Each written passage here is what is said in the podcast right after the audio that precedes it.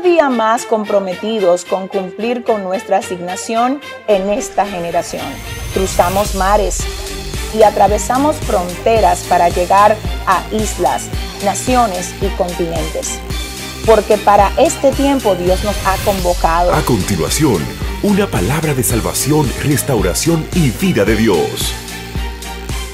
Con la pastora Yesenia Ten. Iglesia, yo quiero invitarte rápido, por favor, a que vayas conmigo a la palabra de Dios, que está en el libro de Segunda de Reyes, capítulo 4, verso 1 al verso 7. Quiero pedir, por favor, si no es molestia, que te pongas de pie para que juntos podamos ver lo que nos dice hoy el Señor en su palabra que está en Segunda de Reyes, capítulo 4, verso 1 al verso 7. Y cuando lo tengas, por favor, me dices amén. Libro de Segunda de Reyes 4, 1 al 7.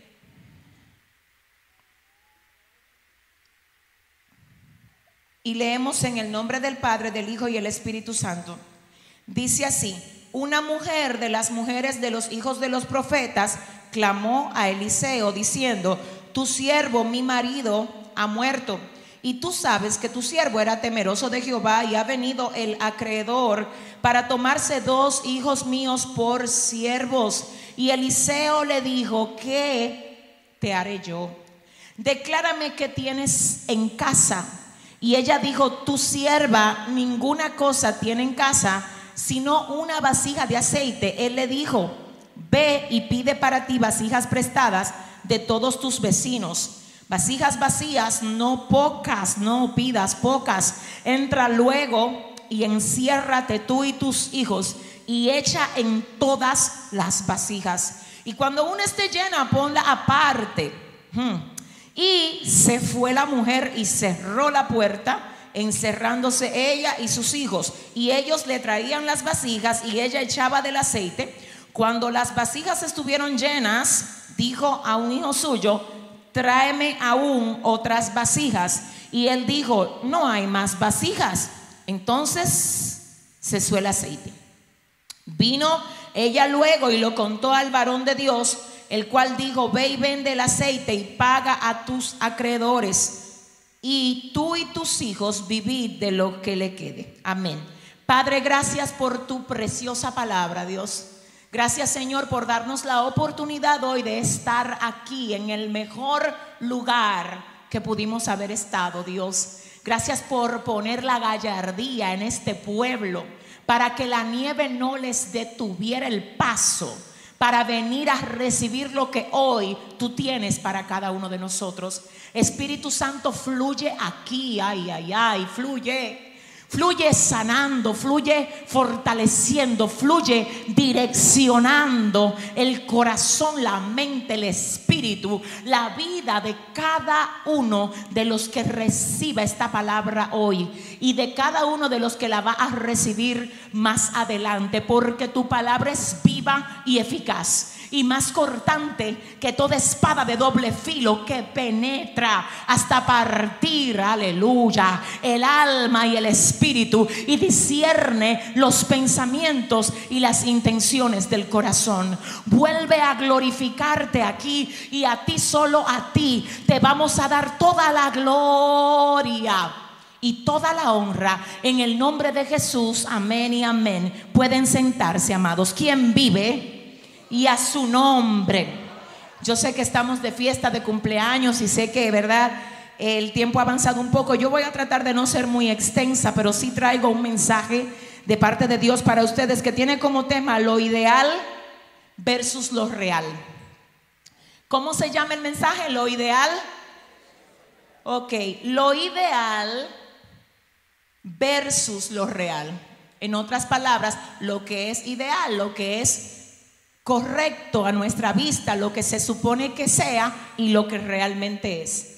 ¿Por dónde quiere el Señor guiarnos con esta palabra hoy? Lo primero que quiero decir en esta noche es que jamás, escúchame iglesia de Dios, escúchame pueblo del Señor, nunca jamás te conviene a ti comparar tu situación de vida con la situación de otros. Porque cuando nosotros comenzamos a comparar lo que nosotros estamos pasando con lo que nosotros vemos que otros están pasando, es muy posible que a veces tú sientas que Dios es injusto contigo. Porque tú comienzas a ver el cuadro de otro y tú dices, pero ven acá, yo le sirvo al mismo Dios que le sirve esa persona y porque mi casa está bajo ataque y yo veo en esa familia un matrimonio tan estable, por ejemplo. O quizás tú puedes comparar tu situación financiera con la de otro y ver que otro, por ejemplo, tenga un negocio, tenga un proyecto o sea estable financieramente, mientras que tú careces de empleo. Y ahí tú vas a comenzar a decir, pero ¿por qué? ¿Será que Dios hace asesión de personas? ¿Será que Dios no me ama tanto a mí como ama a aquel? Sin embargo, la Biblia dice que Dios no hace asesión de personas, que Él nos ama a todos por igual, que Él no es injusto, que Él es justo. Ahora, ¿qué pasa? Quiero que oigas, cuando tú comienzas a ver lo que otros tienen y lo que a ti te falta, te sientes mal. Y aunque tú no se lo digas a nadie, eso te hace cuestionar la bondad de Dios. Yo no te lo estoy preguntando, yo lo sé. Porque a todos nos ha pasado. Todos hemos pasado por ahí. Por un momento en el que tú dices, pero es que yo entro a las redes sociales y lo que yo veo es que a todo el mundo le está yendo bien. Lo que yo veo es que todo el mundo está bonito, que todo el mundo está comiendo en buenos restaurantes que todo el mundo sale de compra y compra cosas que yo no puedo darme el lujo de tener. Dile a tu vecino, no te compares. Dile, dile, no te compares. En ese sentido, necesito que tú sepas, oye bien, que la mayoría de personas no exhibe su pie de barro. Pero cada uno tiene un pie de barro. La gente generalmente quiere lucírsela por cosas que ellos quieren que se sepan de ellos. Pero es poco el que exhibe su verdadera realidad. Porque en un mundo de competencias nadie quiere quedarse atrás. Pero el tema de mi mensaje hoy, ah Dios, es lo real versus lo ideal. O lo ideal versus lo real.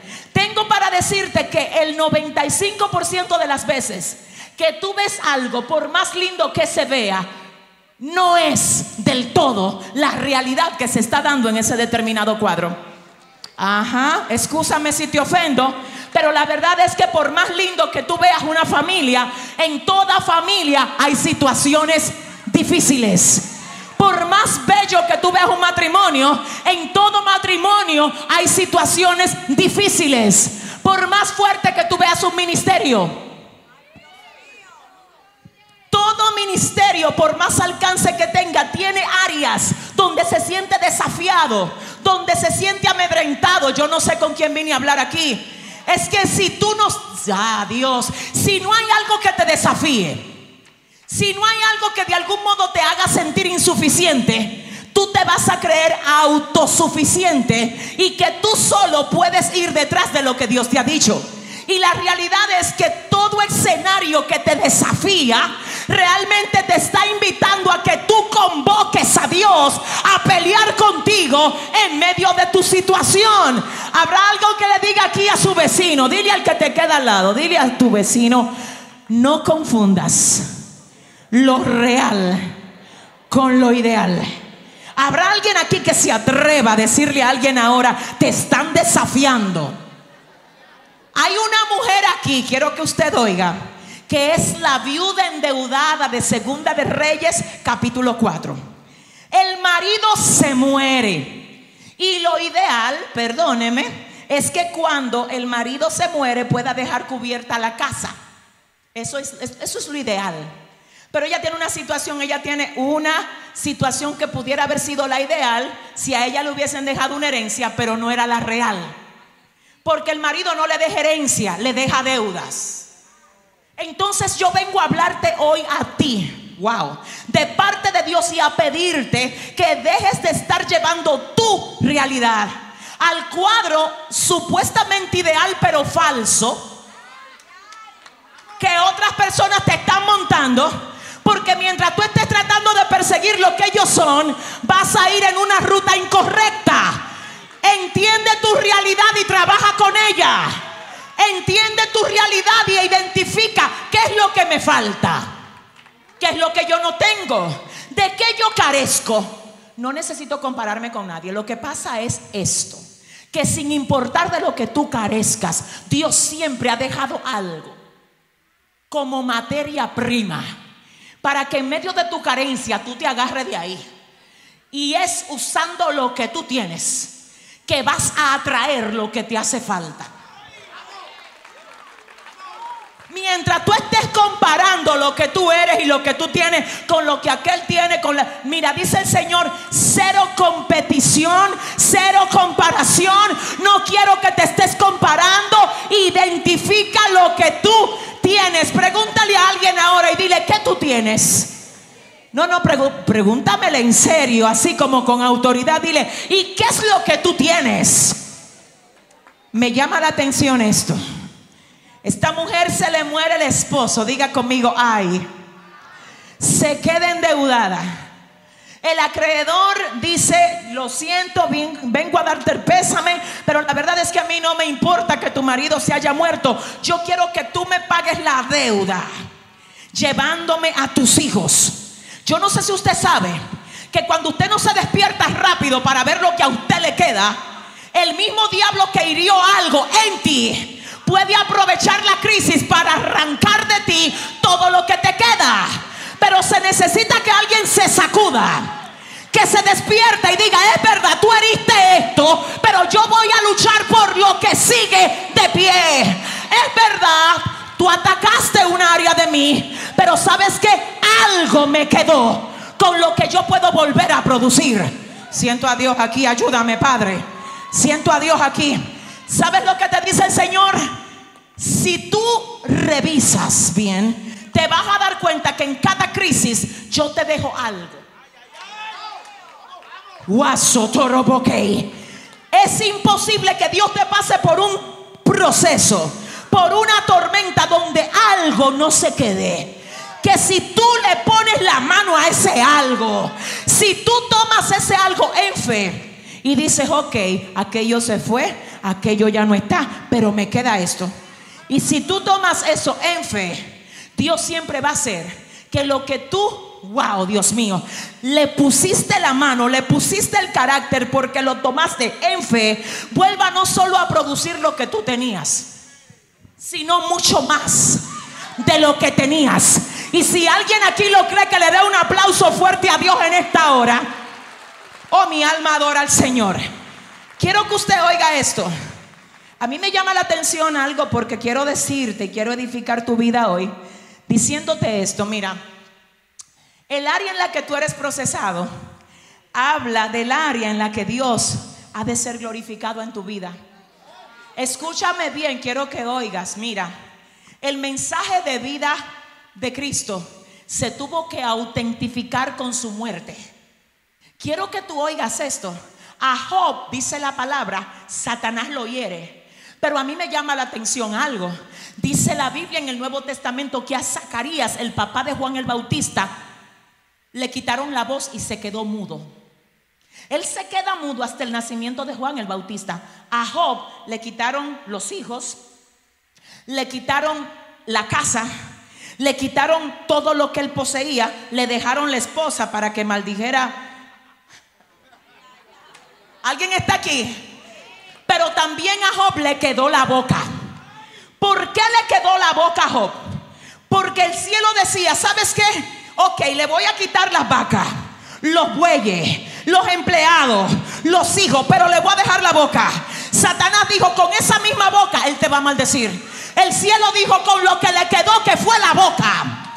Te garantizo que Él me va a bendecir. Yo vengo a decirle a alguien aquí hoy que identifiques lo que a ti te queda. Porque aunque el enemigo haya atacado tu salud, te queda algo. Dios mío, siento a Dios. Aunque haya atacado tus finanzas, te queda algo. Aunque haya herido tu casa, te queda algo. Y si estoy hablando aquí con alguien que le queda algo, que le dé un aplauso fuerte a Dios ahora. Dios mío. Ella viene donde Eliseo y le dice, no tengo herencia, no tengo marido, tengo deuda, Dios mío. El acreedor se quiere llevar mis hijos. Y Eliseo, conociendo al Dios que le sirve, dice, ¿qué tú tienes en tu casa? Lo que Eliseo revela con esto es que él conoce el carácter de Dios. Y Eliseo dice, entiendo que se murió el marido. Entiendo que no tienes dinero. Entiendo que te quiere quitar los hijos, pero entiendo a quién yo le sirvo. Y como sé a quién yo le sirvo, sé que es imposible que a ti Dios te haya dejado sin nada. Así es que ve a ver lo que tú tienes en tu casa. Yo vengo desde República Dominicana a anunciar aquí a alguien que la razón por la que tú no te estás dando cuenta de lo que tú tienes es porque tú estás demasiado pendiente a que otro te dé.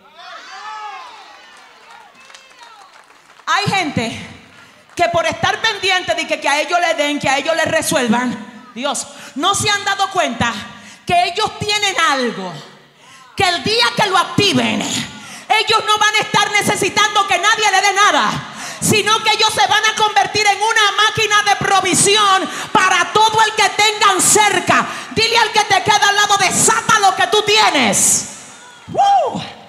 Eliseo le dice a la mujer endeudada, ¿qué tienes en casa? Dime, ¿qué tú tienes? Y ella dice, hmm, tu sierva ninguna cosa tiene en casa, solo tiene, tiene solo una vasija con un poco de aceite. Siento a Dios aquí, Dios mío, ayúdame. Necesito que tú sepas que hay cosas que tú enterraste y Dios quiere que tú la desentierres. Necesito que tú sepas que hay talentos que tú apagaste y Dios te dice avívalos. Necesito que tú entiendas que este es el tiempo, ay Dios mío, de salir de abajo y decir con lo que yo tengo, no con lo que nadie me dé, sino con lo que ya Dios me dio. Porque yo no soy mendigo, yo soy hijo. ¿Dónde están los hijos de Dios aquí? Dile al que te queda al lado, usa lo que tienes, usa lo que tienes. My God. ¿Qué hay en tu casa? Tu sierva ninguna cosa tiene en casa, solo una vasija de aceite. Y Eliseo le dice, mm, pues mira lo que pasa, yo sé que tú viniste aquí por una deuda y yo no te voy a dar dinero, viuda. Yo te voy a dar la estrategia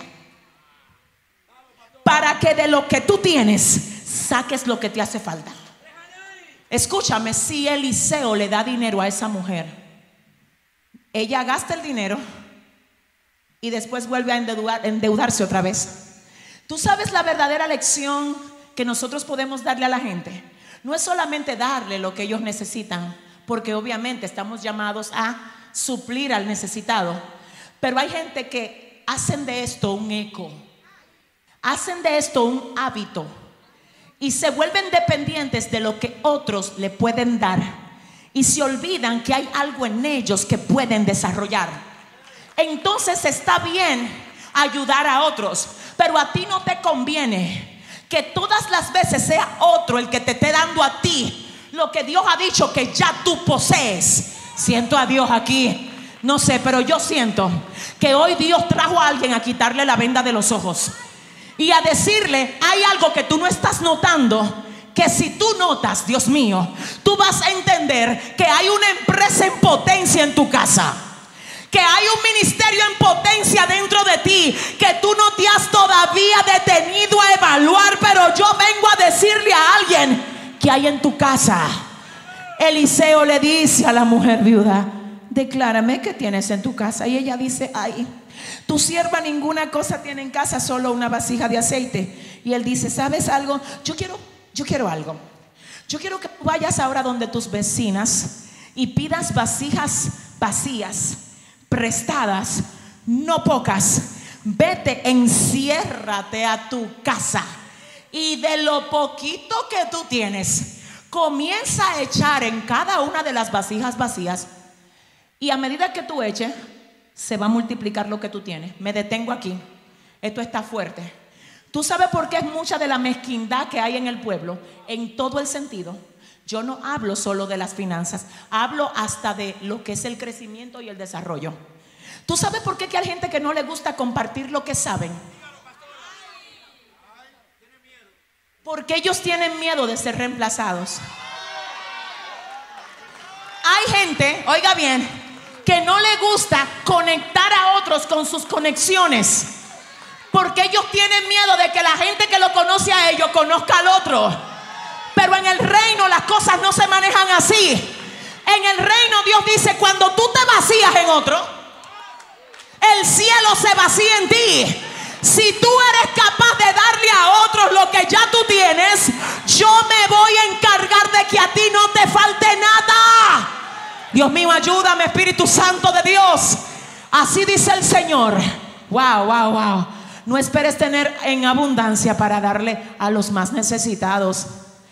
Porque a medida que tú te vas vaciando en otros, ay Dios mío, el cielo se va vaciando en ti. Eliseo dice, yo sé que el aceite no es mucho, pero ¿sabes qué? Busca vasijas prestadas y echa en las prestadas. Porque las que te van a llegar a ti tienen menos que tú. Y como tienen menos que tú, yo te ordeno a que le des. Ay, es que no es mucho, sí. Pero aquí en el reino, la multiplicación no viene por la retención, sino por liberar lo que tú tienes. Yo no sé a quién Dios le está hablando aquí.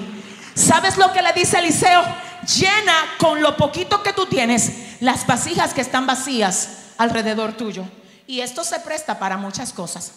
Porque aún a las personas que dicen aquí, wow, pero yo no sé cómo es que yo oigo a veces los predicadores diciéndome a mí que ore por alguien cuando yo necesito que oren por mí.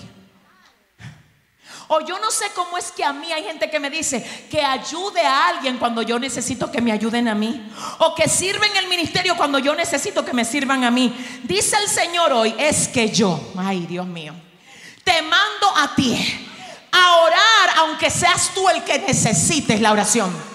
Porque a veces la mejor forma de ser fortalecido no es pidiéndole a alguien que ore por ti, es tú orando por otro. Porque cuando el cielo ve que a un débil tú estás orando por otro, el cielo dice, mira, le falta fuerza. Pero mira cómo levanta su mano para Shemarelia, Cotoroya. Mira cómo levanta su mano para orar a favor de otros. Yo sé que ya no tienen abundancia o que él no tiene abundancia, pero de lo poquito que tiene, le da al otro. Yo sé que quizás no sea el super teólogo, pero wow, cuánto le gusta ver crecer a los demás. Que todo lo que aprende se lo quiere enseñar a otros. Te conviene a ti, mira mi amor, a ti te conviene enseñarle a otros lo que tú sabes. Porque según los expertos, Tú demuestras que realmente sabes algo cuando eres capaz de enseñárselo a otro del modo como lo sabes tú. Entonces quiero que sepas, siento a Dios aquí, que lo que Dios tiene contigo, no hay otro ser humano en la tierra que lo pueda hacer de la manera que tú lo haces.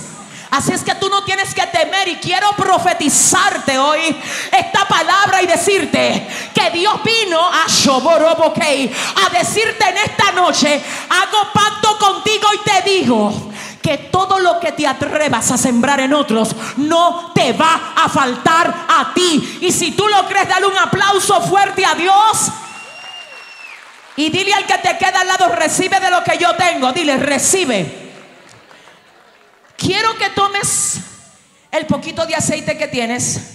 Wow. Y quiero que lo deposites en esas vasijas vacías, en esas vasijas prestadas. Quiero que te multipliques en ellos. Y cuando una esté llena, pon la parte. Ay.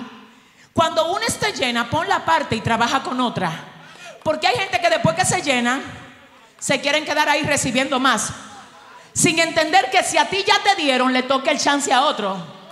No es que el otro te abandonó, y que, que ya no te quiere, es que ya trabajó contigo te ayudó a caminar y a dar los pasitos. Si te ves caminando firme, ya no seas tan dependiente. Suéltale la mano para que pueda ayudar a otro. ¿Con quién yo vine a hablar aquí? Con Dios mío. Porque hay gente que tú la ayudas por un tiempo y Dios dice, pero ya te ayudó, te entrenó, te doctrinó, te enseñó, caminó contigo, pero tú te quedas ahí. Y dice el Señor, ahora dale el espacio al otro. Eliseo le dice a la viuda, quiero que de lo poco que tienes eches en cada vasija. Cuando una esté llena, Pon la parte, yo no sé si usted vio esto en el texto, pero a mí nunca me dice la palabra que la vasija con el poquito de aceite se le llenó a ella. No dice, y se le llenó la vasija primero y después fue que ella dio. Dice que de lo poquito ella llenaba. No sé con quién. Dice el Señor, tú crees que es poquito. Ay, es que yo no sé, yo no sé mucho, yo creo que no puedo tanto. Dice el Señor, es que tú crees que eres poquito. Pero el día que tú decidas activarte, yo te voy a mostrar lo que puede salir de alguien que se pone en la mano del Todopoderoso. Habrá alguien aquí que diga, tengo algo, tengo algo, tengo algo. Lo que tú tienes. ¿Qué tienes en casa? Mm, una vasija, un poquito de aceite, perfecto. Busca vasijas vacías, prestadas, no pocas. Enciérrate, enciérrate. No hagas tanta publicidad. Enciérrate porque ahora todo lo queremos subir a las... Regalándole esta falda a la hermana Juanita que no tenía falda. Llevando a Parencejito a cenar, que el Espíritu Santo me dijo que lo. Hermano, dile al que te queda al lado, pero ¿y qué es lo que a ti te pasa? El Señor Rabashendereya te dice hoy que lo que hace tu mano derecha, que no lo sepa la izquierda no es lo mismo tener un ministerio de proyección de alcance en el que tú tengas que de algún modo rendir algún informe o inspirar a otros a través de lo que tú estás haciendo.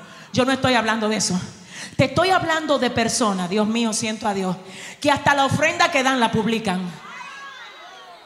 Yo te pregunto, ¿para quién tú quieres? Es que yo digo, Dios mío, ¿a quién tú quieres agradar? ¿A Dios o a los hombres? ¿De quién tú esperas aplausos? ¿De Dios o del cielo? Si es de Dios, cállate y que solo lo sepa Dios y tú. Si tú lo que quieres es publicidad, amor mío, tengo que decirte que ese no es el método de la multiplicación. La multiplicación opera de la siguiente manera. Da. Wow. Y mientras estás dando, ayúdeme, enciérrate. Qué bueno que estás ayudando a ese ministerio, pero no lo publiques.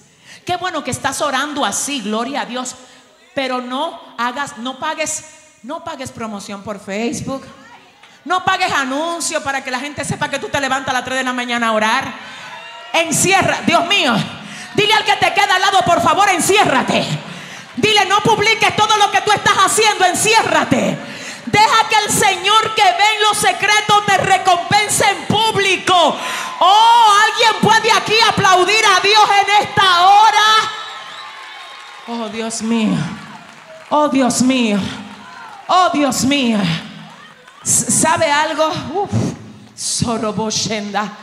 El otro día, wow, siento a Dios. Estuve en un lugar, yo, yo no sé, Dios que me cubra. Estuve en un lugar donde Alguien me dijo, ¿sabes qué, pastora? Yo quiero decirte que da pena y da vergüenza ver cómo hoy en día nadie sabe hacer cosas en secreto para Dios. Es como que se metió la fiebre de que a ti te admiren por lo que tú das. La realidad es que yo no te quiero admirar a ti por lo que tú das. La realidad es que yo quiero admirar al Dios que te lo dio a ti primero. Porque de los recibidos de su mano es que nosotros damos. No es que tenemos algo, es que Él nos bendijo. Así es que a Dios sea toda la gloria por lo que Él ha hecho con cada uno de nosotros. Y si usted dice amén, déle el aplauso fuerte al Señor ahora.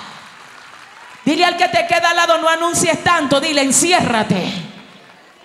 Y mientras ella depositaba de lo poquito que tenía, lo poquito que tenía se multiplicaba. ¿Sabes qué? Vengo a hablar con personas aquí que de verdad tienen un ministerio, un don, un llamado de dar consejo. Y quizás tú no has ido a la universidad para esto, no has ido al instituto para esto. Pero dice el Señor, es que yo no quiero que tú te dejes llevar de tecnicismo. Con la gracia comienza. Y comienza a aconsejar a la gente que trabaja contigo. Porque es que mientras tú los aconsejas a ellos, ese don se va a multiplicar. Yo quiero que tú comiences a orar, dice el Señor, por la gente con la que tú te vas al trabajo cada día. Porque mientras oras por ellos, ese don se va a multiplicar. Quiero que aprendas, Dios mío, a hacer perfume mío por donde quiera que tú pasas, porque a medida que vas dejando lo que tú portas, lo que tú traes, diga conmigo, se va a multiplicar. ¿Cuál es la situación de esta mujer? La realidad, una viuda endeudada. Lo ideal que ella tuviera para pagarle a todo el que le debía. El problema que su marido no le dejó herencia. Entonces ya tienen lo ideal, deuda y no tiene nada según ella. Y ella dice, espérense, ¿qué yo voy a hacer aquí? Déjame ir donde el que tiene sabiduría de Dios. Ten cuidado donde tú vas en los momentos de crisis. Ten cuidado con la gente que tú le estás oyendo el consejo en los momentos de turbación. Algo sabio tuvo ella. Ella se metió donde Eliseo y le dijo, espérate, que este cuadro está complejo. Y si yo me voy donde alguien que no tiene los códigos espirituales para aconsejarme a mí, me va a dar un mal consejo y me va a decir, wow, ¿y ahora qué tú vas a hacer? Oye, qué bárbaro fue ese marido tuyo, que no te dejó ni en qué caerte muerta. Ella dijo, no quiero oír gente hablándome en la carne. Necesito conectarme con el cielo. Déjame ir donde el hombre que ora. Déjame ir donde la mujer que tiene revelación. Voy donde Eliseo. Eliseo, ¿qué hago? My God, siento a Dios aquí. Espérate. Cuidado si tú te pones a hablar tu problema con gente que lo que te coge en pena. Tú no estás para que nadie te coja pena. Porque la gente que te coge pena te puede dar un mal consejo y sacarte del lugar y del escenario donde Dios te tiene para glorificarse contigo. Así es que si una persona no está conectada con el cielo, no te puede dar a ti un buen consejo en medio del proceso. Eliseo le dice a ella, eso es lo que vas a hacer y prepárate que lo que vas a ver te va a asombrar cuando tú uses lo que tú tienes. Ella sigue las instrucciones que le da el profeta y dice la palabra que luego de que ella termina con todas las vasijas, le dice al hijo que estaba ahí, tráiganme más. Y el hijo dice, ya no hay más. Y entonces se suele aceite. Lo ideal aquí, quiero que usted sepa, no estaba en un principio. Estaba lo real. ¿Qué era lo real? La viuda qué? Endeudada, que supuestamente no tenía nada, pero que supo cómo manejarse en medio de lo real. Y tomó lo real y lo transformó en ideal. Porque ya ella no solamente era viuda, era millonaria. Pero ¿de dónde salió eso? Salió de algo que ella ni siquiera sabía que tenía.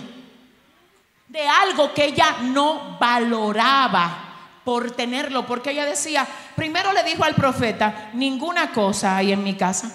Y luego le dice, ah, verdad que sí que hay algo en mi casa. Hay una vasija de aceite. En otras palabras, ella ella estaba tan acostumbrada a ver esa vasija ahí que ya ella le pasaba por el lado decía, no hay nada. Y después dijo, ah, sí, sí, hay algo. Y tiene un poquito de aceite. Me acordé ahora de algo, de algo ahí, pero que eso no me resuelve. Porque si ella hubiese entendido que eso le resolvía desde un principio, ella no va donde Eliseo, sino que ella coge desde el principio lo que tenía ahí. Así es que ella no entendía que esa era la respuesta. Ella estaba muy acostumbrada a verla ahí. Y es muy importante que tú entiendas esto. A veces tú te adecuas o te habitúas a ver siempre, wow, lo que Dios dice, si tú te detuvieras a valorar, tú le pudieras sacar todo el potencial. Espérate, pero como tú no le estás haciendo caso porque ya tú estás acostumbrado a pasarle por el lado todos los días, yo estoy usando gente de afuera que vean el valor de lo que tú tienes adentro. Déjame ver. Perdóname, perdóname. Hay gente de afuera que pueden valorar más al esposo que tú tienes. Y hay mujeres que cuando lo ven dicen, wow, si yo tuviera un esposo así, no quieren hablar conmigo la mujer y ayúdame. Oye bien, hay familias, escucha esto, que dicen de tus hijos, wow, si yo tuviera esos hijos que tiene esa familia, pero tú lo tienes tan cerca que se te olvida valorarlos. ¿Alguien me presta una Biblia? ¿Alguien me presta una Biblia? Ven acá, mi niña, préstame. Yo quiero preguntar algo aquí. Yo necesito que usted entienda esto. Ayúdame aquí. Yo quiero que usted me diga aquí. ¿Qué libro es este? ¿Quién me va a ayudar? Ru, ¿qué libro es este? Ella dice, es el libro de lamentaciones. Ruth, yo estoy abriendo lamentaciones capítulo 2, míralo ahí. ¿Tú me puedes decir qué dice? ¿Por qué tú no ves, Ruth? Ella me dice, ¿cómo fue? ¿Por qué que tú no lo ves? Porque está muy cerca. ¿Tú sabes por qué ella no pudo leer el libro de lamentaciones capítulo 2? Porque lo tiene muy cerca. ¿Tú sabes por qué hay gente que no puede leer el valor de lo que tú tienes? El valor de lo que tú eres porque te tiene demasiado cerca. Es que yo no sé con quién vine a hablar aquí. Yo no, yo suato robo, soroto robo, shato robo cae. Y es común que lo que tú tienes cerca no lo valores. Pero hoy Dios viene a decirte, valora lo que tienes cerca. Porque de lo que tú tienes saldrá lo que te hace falta. Yo quiero que tú me le cojas el cuadro ahora a tu vecino y le digas, valórame por favor. Dile, dile a tres personas ahora mismo, valórame, valórame. La gente no valora ah, lo que tiene cerca. Yo quiero aquello, yo quiero lo otro. Tengo que decirte que mientras tú estás queriendo lo de aquel, otro está queriendo lo tuyo. Así es que dile a tu vecino, valóralo, valóralo. Y déjeme decirle, cualquiera quisiera ser la viuda que dice, tráigame más vasija y que el hijo le diga, ya no hay más y que entonces es el aceite, porque para ese momento ella tenía con qué vivir. Cualquiera quiere estar ahí, que le diga ya tú tienes con qué vivir, pero nadie quiere estar en el primer paso del... Es que no sé con quién. Nadie quiere estar endeudado, entendiendo que no tiene cómo resolver. Ella es la mujer que se dispone a dejarse guiar por instrucciones. Y hay gente que dice, yo no tengo instrucciones porque tú no vas donde el profeta. Yo no tengo instrucciones porque tú no te encierras. Yo no tengo instrucciones porque tú vives metido en las redes sociales y qué bueno que hay redes sociales, pero las redes sociales no pueden tener más tiempo de ti que lo que tiene la intimidad con Dios. Y si usted lo cree, déle un aplauso fuerte. Ah, Dios mío. Dígale al que le queda al lado, te dije que qué hay en tu casa. El otro cuadro que tengo para ustedes hoy es este de Javes. Que cuando Dios me lo dio ahorita, yo dije, wow, Dios mío, ay Dios mío.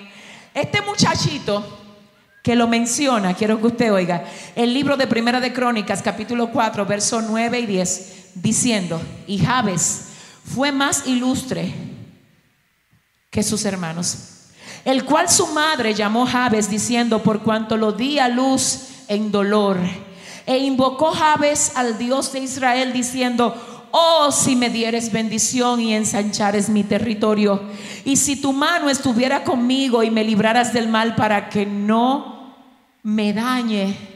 Y le otorgó Dios lo que pidió. Yo quiero que usted oiga esto, esto es serio. La Biblia dice que este joven le ponen por nombre ¿cómo? La traducción de Jabes literalmente significa, quiero que usted oiga, seco sequedad y dolor que trae tristeza. ¿Quién le puso ese nombre a Javes? Su madre. La Biblia dice que su madre le llamó Javes porque lo dio a luz en dolor. Y cuando Dios te da algo, dependiendo de cómo tú estás, así tú vas a ver lo que Dios te dio. No, no, no. Déjame ver.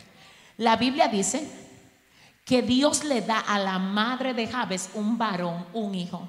Y ella, porque está en dolor, en el momento que lo tiene, dice, tú te vas a llamar dolor. Porque como, déjenme decirle que cuando la gente, cuando una persona está enferma, cuando la gente está enferma, el enfermo le pone una marca a todo lo que toca. Por eso es que antes de tú ministrar, tú tienes que ser sano. Porque tú enseñas lo que sabes, pero tú impartes lo que eres. Y da pena ver cómo hay gente cogiendo el mismo púlpito para estar tirando puya, para estar lanzando veneno, porque necesita ser sano.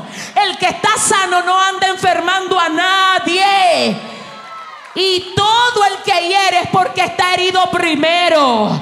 Pero esta mujer dice la palabra, Dios mío, Padre, siento a Dios. No, espérese, ayúdeme, Espíritu Santo. Tú estás muy guapo a veces con la gente que te. ¿Tú sabes por qué tú te sientes tan mal con ellos?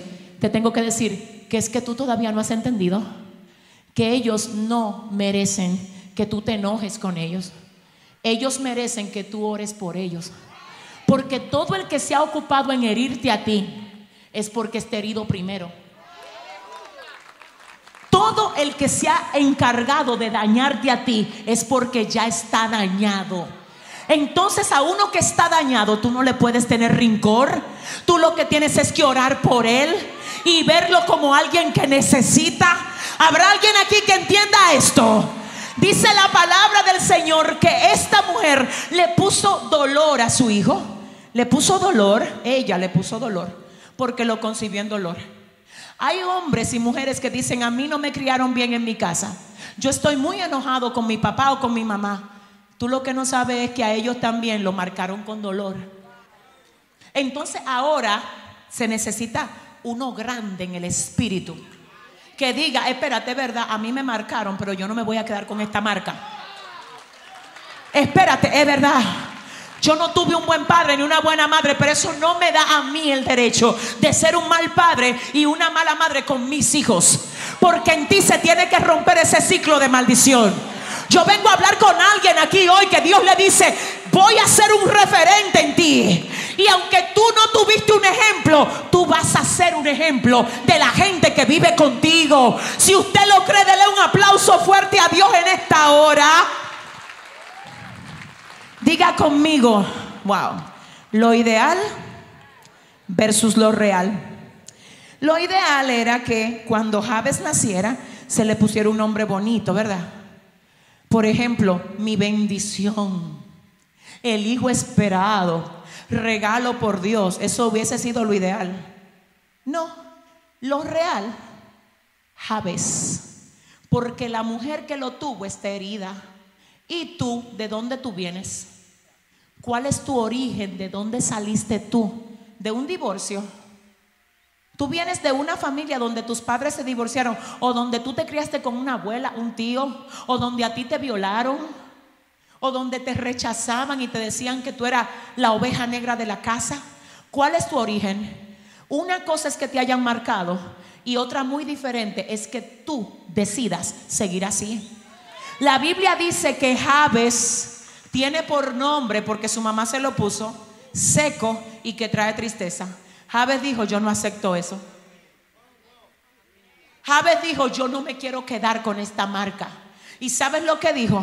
Señor, si me dieras bendición y si tu mano estuviera conmigo para que no me dañe si me bendijera Dios. Ese nombre que me puso mi mamá, no tendría ningún efecto sobre mí, porque tu bendición es mayor que cualquier maldición, Señor. Así es que yo vengo a ti hoy con mis marcas a decirte, Dios, mira, me pusieron Javes, pero yo quiero que tú no dejes que esa sea mi realidad. Yo quiero que tú cambies mi esencia y que tú no dejes que esto a mí, wow, me haga vivir conforme a como me llamaron. ¿Cómo te han llamado a ti? El fracasado. La mujer inestable que no tiene estabilidad para nada. La ridícula, la complejada. Yo no sé si usted sabe que Dios no te hizo a ti cruzar esa nevada de balde. Hay un cambio de esencia hoy aquí. Hay alguien que el diablo lo quiso marcar y Dios le dice, tú no puedes con él, tú no puedes con ella porque hoy le cambio la esencia y no importa quién le haya querido poner una marca. Yo creo y profetizo que a ti te va a pasar hoy aquí como Javes. Que dice la palabra que aquel que su madre le llamó seco fue el más, el más ilustre entre sus hermanos. Al único que lo marcaron con un, hombre, con un nombre malo, a los otros le pusieron un nombre bonito y bueno, pero el único que buscó a Dios por encima de la marca fue él. No importa si el hombre te ha desechado. No importa si el hombre te ha rechazado y ha elegido a otros por encima de ti. Dice el Señor, si tú te volteas a buscarme a mí, si tú buscas mi rostro, en medio de tu proceso. Yo no te voy a dejar en vergüenza. Cambio tu esencia y voy a convertir tu cuadro que es real por el cuadro ideal que yo tracé para ti. Así es que ponte de pie y dile a alguien, hoy hay un cambio de esencia. Dile, dile, a ti te cambian el nombre hoy, díselo por favor. Dile, hoy Dios abre tus ojos para que puedas ver lo que tienes. Hoy se va el espíritu de víctima. Hoy Dios te dice, quiero que entiendas, aleluya, que aquello que tú has llamado desdicha es solamente el escenario en el que yo voy a estar trabajando a favor tuyo. Mi Dios, te amo. Y yo creo aquí que hay gente que hoy tú la traíste, amado rey, para decirle, aleluya, no esperes que todo cambie, cambia tú. Mira, te voy a decir algo y yo siento a Dios aquí. Yo sé que hay mucha gente esperando cosas de parte de Dios. Y yo quiero orar por esa jovencita que está allá atrás. Si me la traen, por favor, por ti, mi amor, por ti. No, por ti misma. Ajá, ven acá. Por ella, la que está en la última fila, allá atrás. Yo le voy a decir a usted una cosa. Yo sé que aquí hay gente esperando promesas de Dios y esperando que Dios haga cosas. Pero te voy a decir algo, mira, yo también estuve esperando durante cuatro años que Dios hiciera algo conmigo. Y quiero decirte lo que pasó en mi vida en esos cuatro años. Levanta tu mano que tengo palabra de Dios para ti. Cierra tus ojos.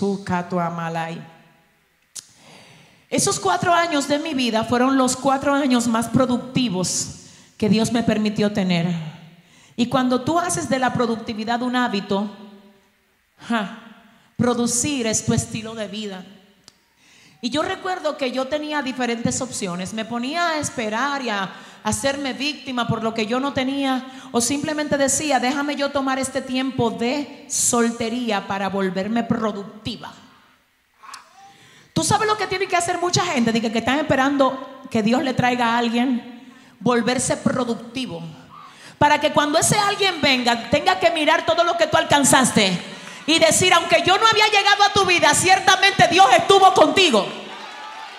Así es que déjate de estar esperando de que, que venga, que traigan. Vuélvete productivo. Vuélvete productivo. No, no, que Dios me habló que me va a dar a mí un propio proyecto. Mientras llega tu propio proyecto, vuélvete productivo en el lugar donde tú estás. Vuélvete productivo mientras esperas. Siento a Dios sobre esa mujer. Ay, ay, ay, ay, ay. Una sobreviviente y no víctima, me dice el Señor.